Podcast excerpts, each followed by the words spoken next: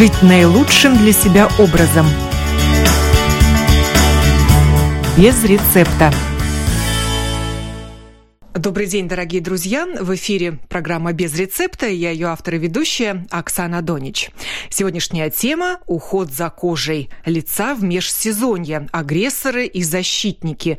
И говорить об этом мы будем вместе с дерматологом Лаумой Валейне.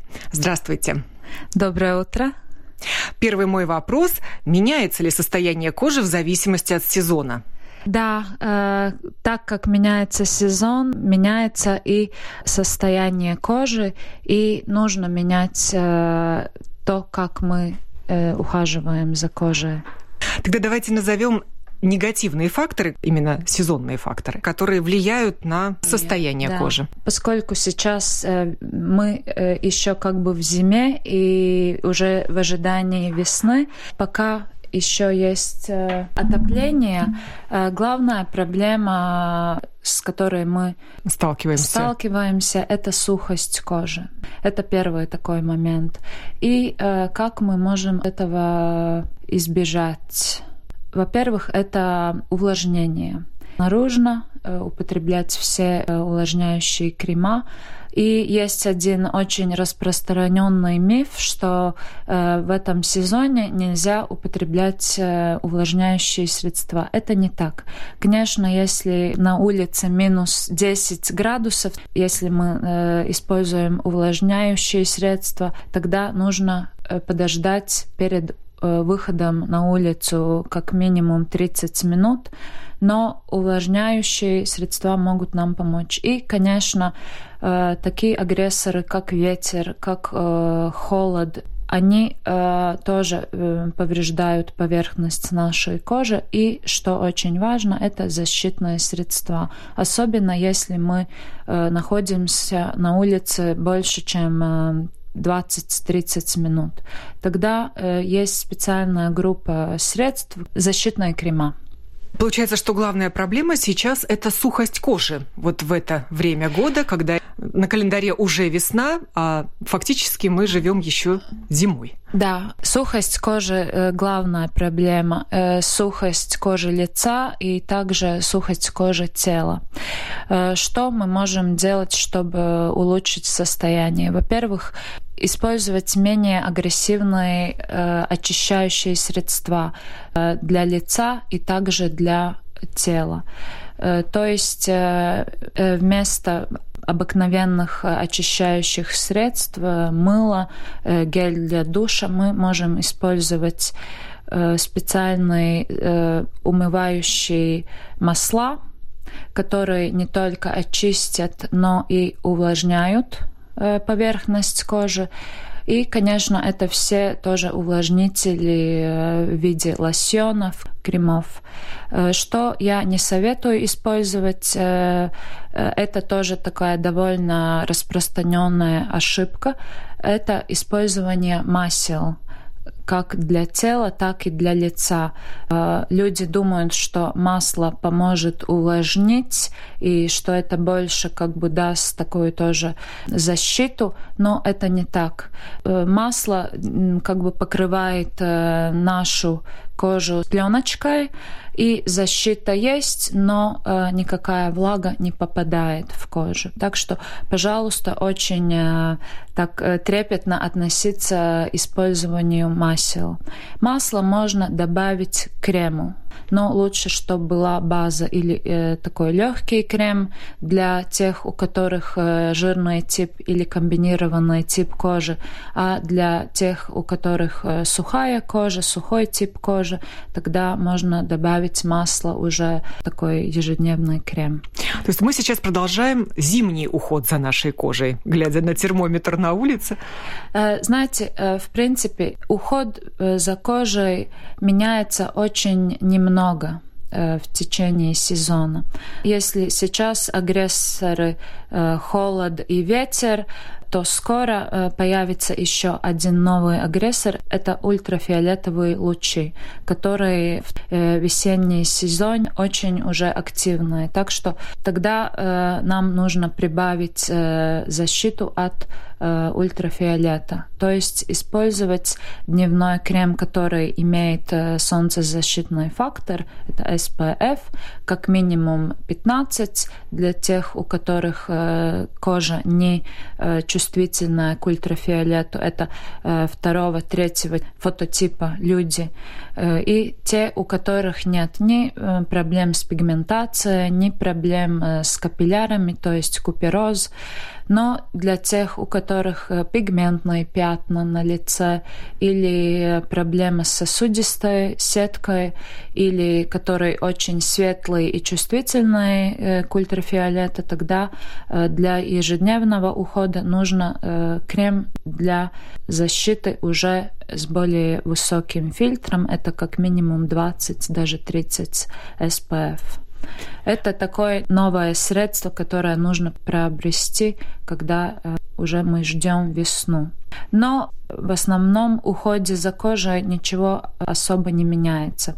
Больше изменения приходят э, с летом, когда жарко и когда мы можем э, уже немножко агрессивнее кожу очищать и больше увлажнять и больше тоже надо думать о защите от ультрафиолета.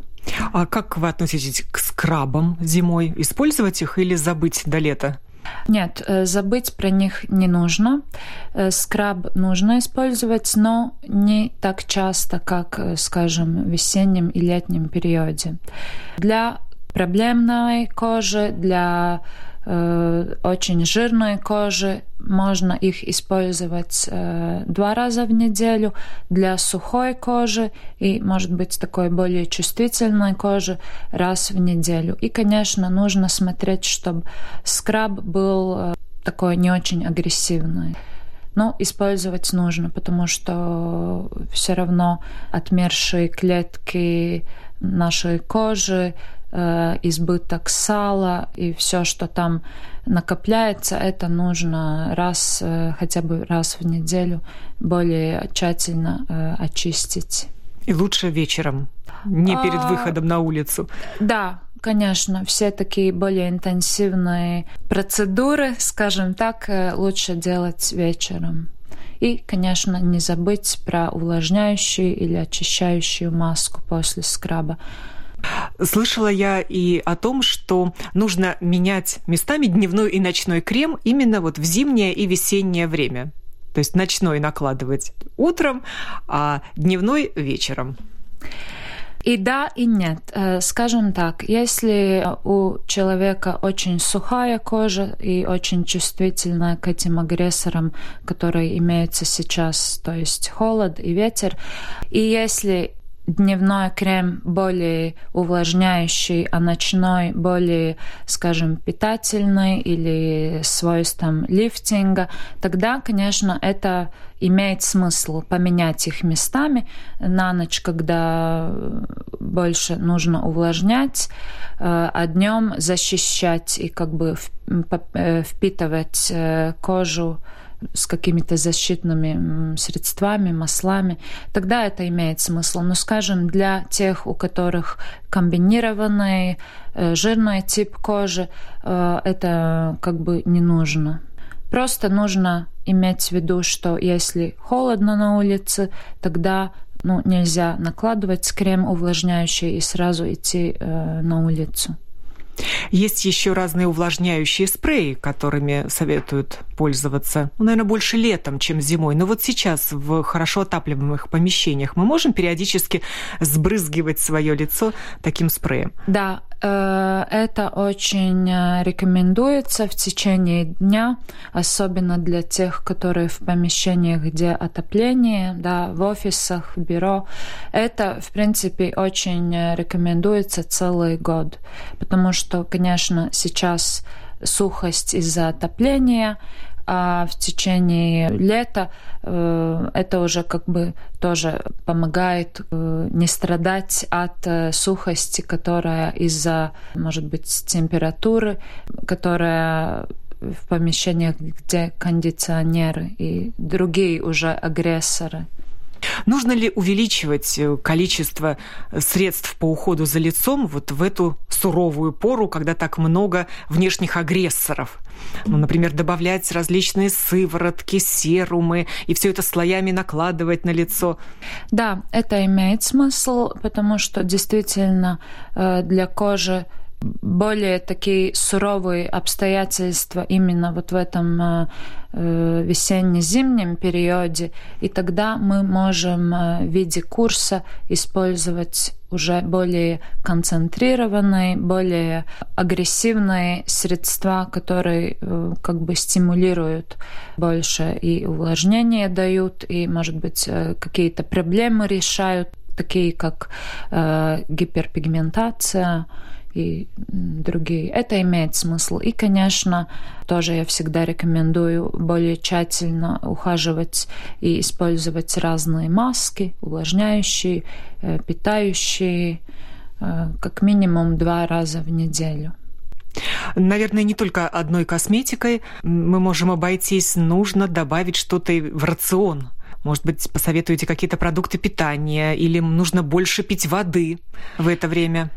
Вода очень э, важна э, в течение всего года, да, потому что я напомню, что каждая наша клетка и клетки кожи тоже состоят из воды, и если воды хватает, то э, организм настолько умен, что он не берет от, скажем, от клеток э, сердца или от клеток мозгов, он берет там, где э, это как бы человеку не так важно, если так можно сказать. Это кожа, э, ногти и волосы. И если человек э, не употребляет э, воду, тогда сухость э, будет э, стопроцентно, да. Так что э, рекомендации такие же, как и летом. Это как минимум 8 Э, стаканов э, чистой воды, да, э, кофе и чай и разные соки не и в супы. счету, и супы не в счету. Это первый пункт. Конечно, что еще рекомендуется в такой период? Употреблять омега-3, омега-6 и 9 ненасыщенные кислоты, которые мы можем найти в хороших маслах. Это оливковое масло, авокадо масло, масло, масло от э, разных семян, как сезам э, и так далее. Это все орехи и семена, которые мы можем в рационе добавить. Это такие суперпродукты, как авокадо. И, конечно, э, употреблять э, белки, потому что все наши клетки и коллаген, который дает нашей коже упругость, дает этот каркас, для обновления коллагена нужно кушать белок. Да? И я всегда говорю, что, э, конечно, я не против веганства, и вегетаризма, но э, тем, которые не э, употребляют мясо и рыбу в своем рационе, надо особенно тщательно смотреть, чтобы э, хватало э, этих белков. Да? Те, которые не кушают мясо, очень хорошо могут э, заменить э, мясо бобовыми продуктами, да, разные типы и виды, и их нужно кушать. Белки – это строительный материал для клеток кожи в том числе? В том числе, да. И, конечно, для волос и для ногтей это тоже очень важно. Есть же коллаген в виде сыворотки. Да, э, сейчас такие тенденции в последнее время, что, скажем, ну, если мы говорим о антиэйджинге или э, с борьбой уже со старением, многие компании предлагают такую комбинацию и наружно используемых э, средств, сывороток, крем и также внутри мы можем использовать разные пищевые добавки, особо для кожи, которые в том числе и коллаген. Вы говорили об этих омега... Омега-3, 6, 6 и 10, 10, 9 в да. виде продуктов питания в натуральном виде. Да. Но они же продаются и в капсулах, в аптеках. Да, конечно, это тоже вариант. Я всегда говорю, нужно понимать, насколько сбалансированно мы кушаем, насколько регулярно и часто мы э, кушаем э, рыбу, оливковое масло и другие вот эти продукты, которые имеют э, омега-3, 6 и 9. И если мы чувствуем, что несмотря на наше питание, кожа и волосы сухие, есть эта вот как бы сухость то нужно их принимать в виде уже пищевых добавок. Можно их э, принимать в виде капсул, можно, конечно, употреблять э, просто выпивать э, масло. Это тоже неплохой вариант. Есть такие уже готовые масла, где разное сочетание разных масел. Еще один такой вопрос, волнующий меня лично. Должна ли кожа блестеть? Да. Или нужно с этим бороться? Э, нет. Это очень часто проблема, когда мы боремся э, с избытком сала, который дает блеск нашей кожи. Конечно, нужен баланс. Если чересчур наши сальные железы работают и дает такой блеск уже с самого утра, это, может быть, надо регулировать. Это, конечно, более выражено э, для комбинированного и жирного типа кожи. Но, в принципе, по дефиниции такая хорошая кожа, э, она должна немножко блестеть, да, и э, особенно так называемой Т-зоне. Это абсолютно нормальное явление, и это никак не нужно корректировать, да. Нежели это создает какой-то дискомфорт, конечно, есть масса средств, э, начиная специальными салфетками, которые как бы абсорбируют лишнее э, сало, и тоже пудру. Еще э, хочу добавить, что в таком межсезонном весеннем периоде есть масса продуктов, так называемых э, ББ-кремов, ЦЦ-кремов, которые, во-первых, э, выравняют оттенок кожи и э, помогают защищать уже от солнца которые имеют солнцезащитный фактор. И есть, конечно, и такие, которые для проблемной, для жирной кожи, они также создают этот матовый эффект это тоже неплохое решение. Быть может, мы, обладательницы комбинированной кожи, допускаем ошибку зимой, когда мы боремся с этой излишней э, сальностью, используя сушащие средства. А как раз этого делать не надо, потому что и без того много внешних факторов, которые иссушивают нашу кожу. Да, это так. Это одна из таких проблем, когда те, у которых э, очень жирная кожа, они стараются ее максимально обезжирить, и это, конечно, создает проблему сухости, потом это создает проблему э, чувствительности кожи, потому что нужно понимать все средства, которые э, подсушивают, скажем, лосьон на базе спирта, они делают кожу еще чувствительной, и это не всегда нужно.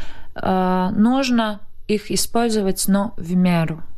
И что я всегда говорю, нет беды из блага, э, что э, жирная кожа, комбинированная кожа, она не так быстро стареет и те, у которых э, кожа блестит, морщинок у них меньше, да, э, но наоборот, э, у тех женщин, у которых сухая кожа, эти сальные железы маленькие и не настолько активные, они не могут, во-первых, удержать влагу кожи, и эта кожа, она более чувствительна уже к этим агрессорам, такие, как сейчас есть на улице, и она подвержена уже старению более быстрому.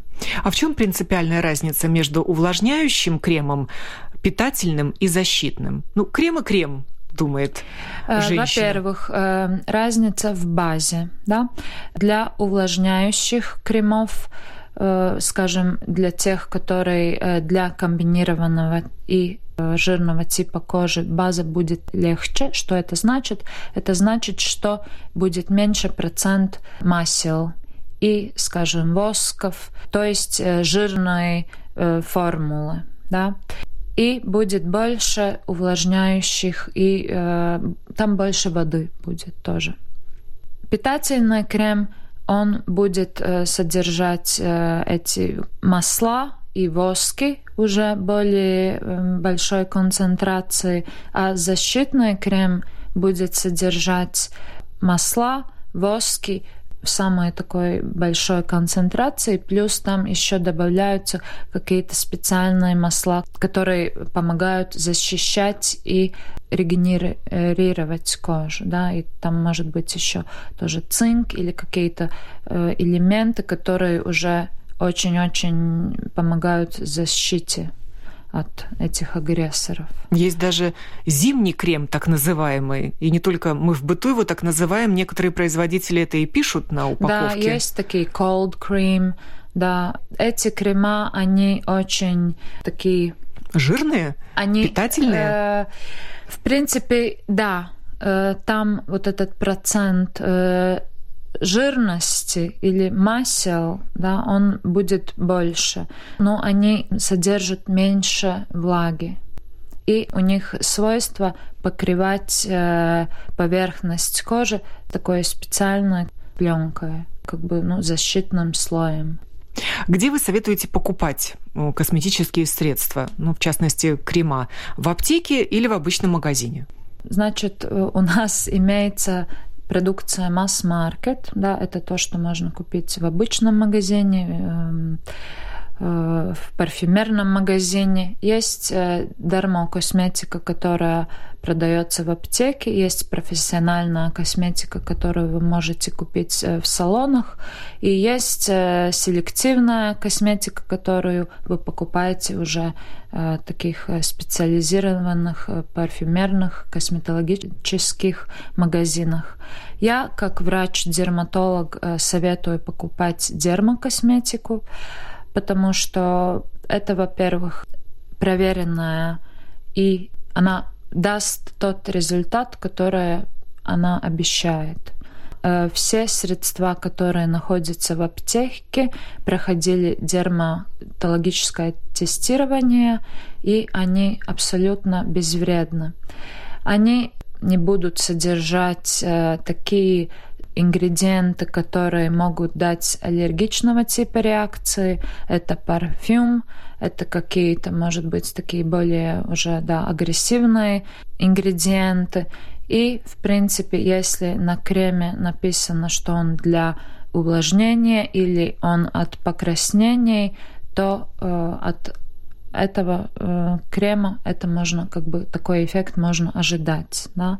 Но тем не менее я всегда говорю, что косметика и э, подобрать для себя э, крем это всегда ну такой, скажем, эксперимент, потому что даже я во время консультации я могу уже видя тип кожи, видя состояние и исходя от э, возраста человека, я могу по своим знаниям подобрать, на мой взгляд, самый лучший крем, но он может не подойти. Да? Это всегда такой как бы эксперимент, к сожалению.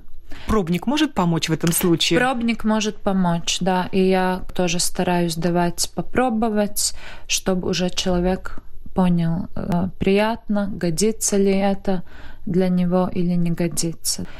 А, Если Но... возникает покраснение, это первый признак, наверное, легкой аллергической реакции а, покрас... или наоборот э, работы активной этого крема? Легкое покраснение, которое не дольше, чем полчаса, это может быть э, действительно нормальная реакция, если в креме есть какие-то активные вещества, если он более для какой-то проблемы, да, скажем, э, для пигментации или от купероза или, скажем, свойством anti-age которое стимулирует регенерацию, он может дать такое легкое покраснение. Также все крема, которые для акне, да, для проблемной кожи, э, они могут дать моментное покраснение. Но если к покраснению еще добавляются какие-то неприятные ощущения, такие как зуд, такое чувство тепла, это, конечно, может как будто быть... горит лицо. Да, да, это может быть э, проявление уже аллергичного типа реакции.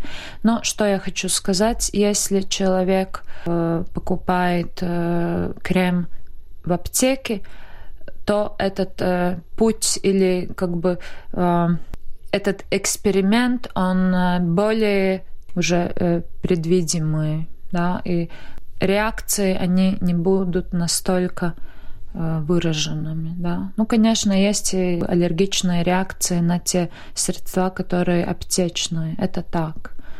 Э, что это за слово такое космецевтика, которым тоже стали оперировать в мире косметологии? Это cosmeceuticals, да. Это средства, которые и действуют как по уходу кожи, так и специализированной на какие-то специальные проблемы, скажем, пигментация, покраснение. И это как бы уже фармацевтика, которая вместе работает с косметологией. Гиалуроновая кислота удерживает влагу в коже, что сейчас вот важно в этот период да, года? Да, да. Гиалуроновая кислота, которую имеем мы э, в своей уже коже, она там есть, э, но мы ее можем добавить в виде э, сывороток, крем. Это помогает.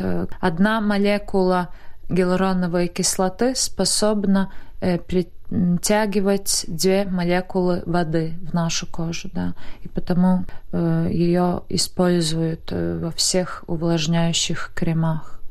Другие кислоты? Любая кислота э, улучшает увлажнение, стимулирует э, репарацию, регенерацию кожи и действует э, э, доброжелательно для кожи. Ну, конечно, нужно смотреть, в какой концентрации, чтобы не было аллергичного типа реакции. Но, в принципе, э, все средства, которые мы можем купить, э, там концентрация более большая или меньше, но все они помогают регенерировать кожу. Можно ли измерить уровень влажности кожи? Да, это можно сделать. И это одна из таких основных диагностики кожи. Это делается с помощью приборов специальных? Да. Есть специальный прибор, который измеряет э, влагу, процент влажности в поверхностном слое кожи, в эпидерме. Ну и тогда отклонение в ту или другую сторону, да, ну, наверное, конечно, в одну сторону, конечно. уровень влажности ниже нормального. Тогда да. нужно усиленно использовать увлажняющие средства. Да. Ну, скажем, для меня, как для специалиста, хватает посмотреть и потрогать кожу, но начиная использовать любой новый крем, новое средство или просто для интересно, это, конечно, хорошо сделать. На том же приборе можно и установить фототип лица.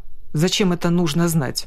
Нет, э, для того, чтобы э, знать свой фототип, э, используется другой прибор, там другая физика.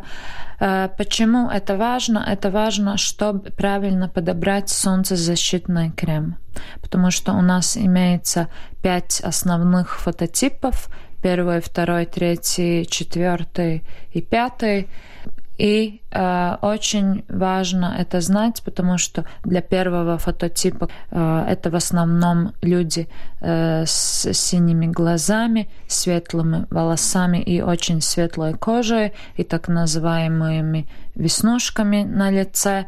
Они э, особенно чувствительны, и для них э, нужно всегда подбирать средства с самой высокой защитой от солнца. Это SPF 50+. Э, второй тип э, тоже довольно чувствительной кожи, но уже меньше, чем первый фототип. Это тоже люди э, с синими или зелеными глазами и довольно светлой кожей и волосами.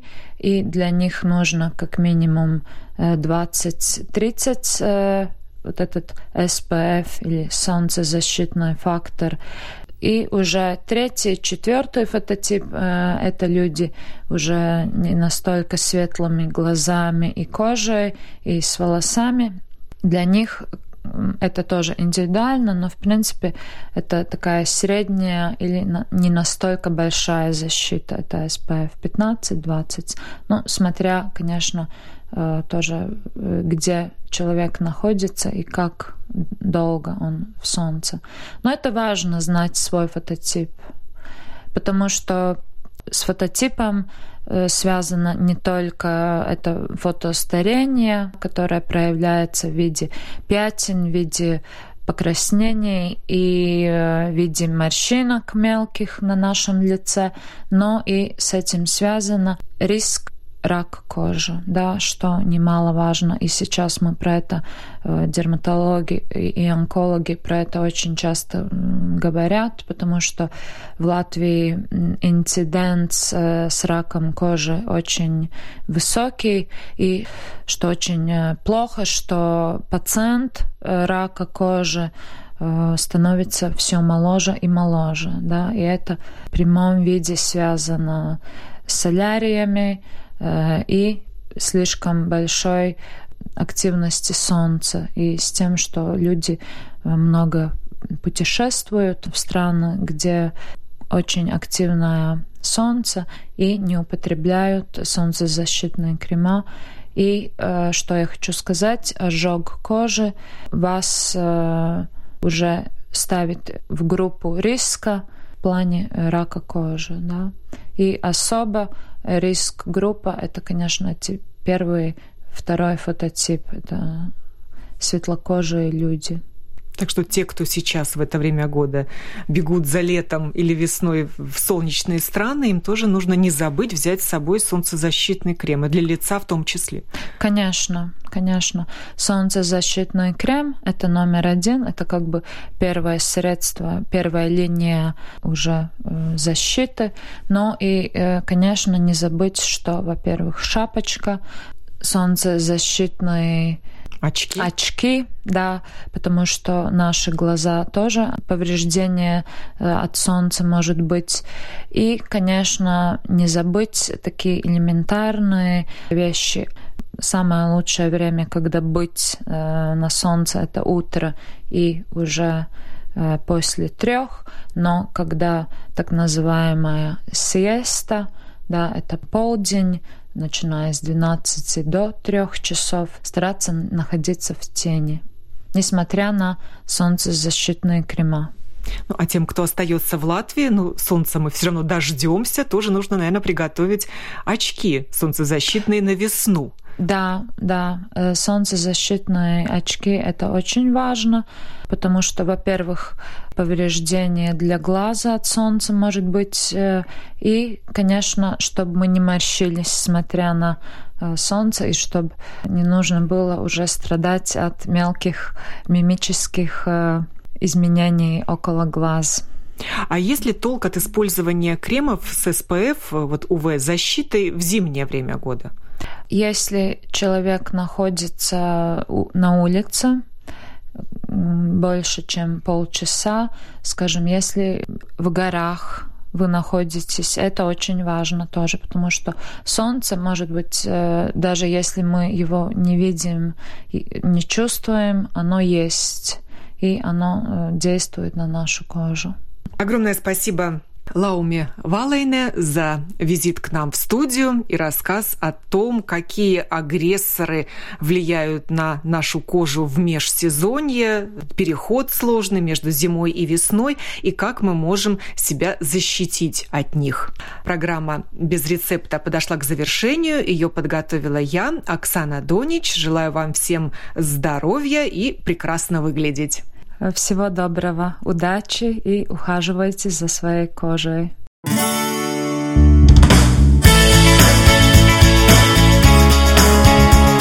Жить наилучшим для себя образом.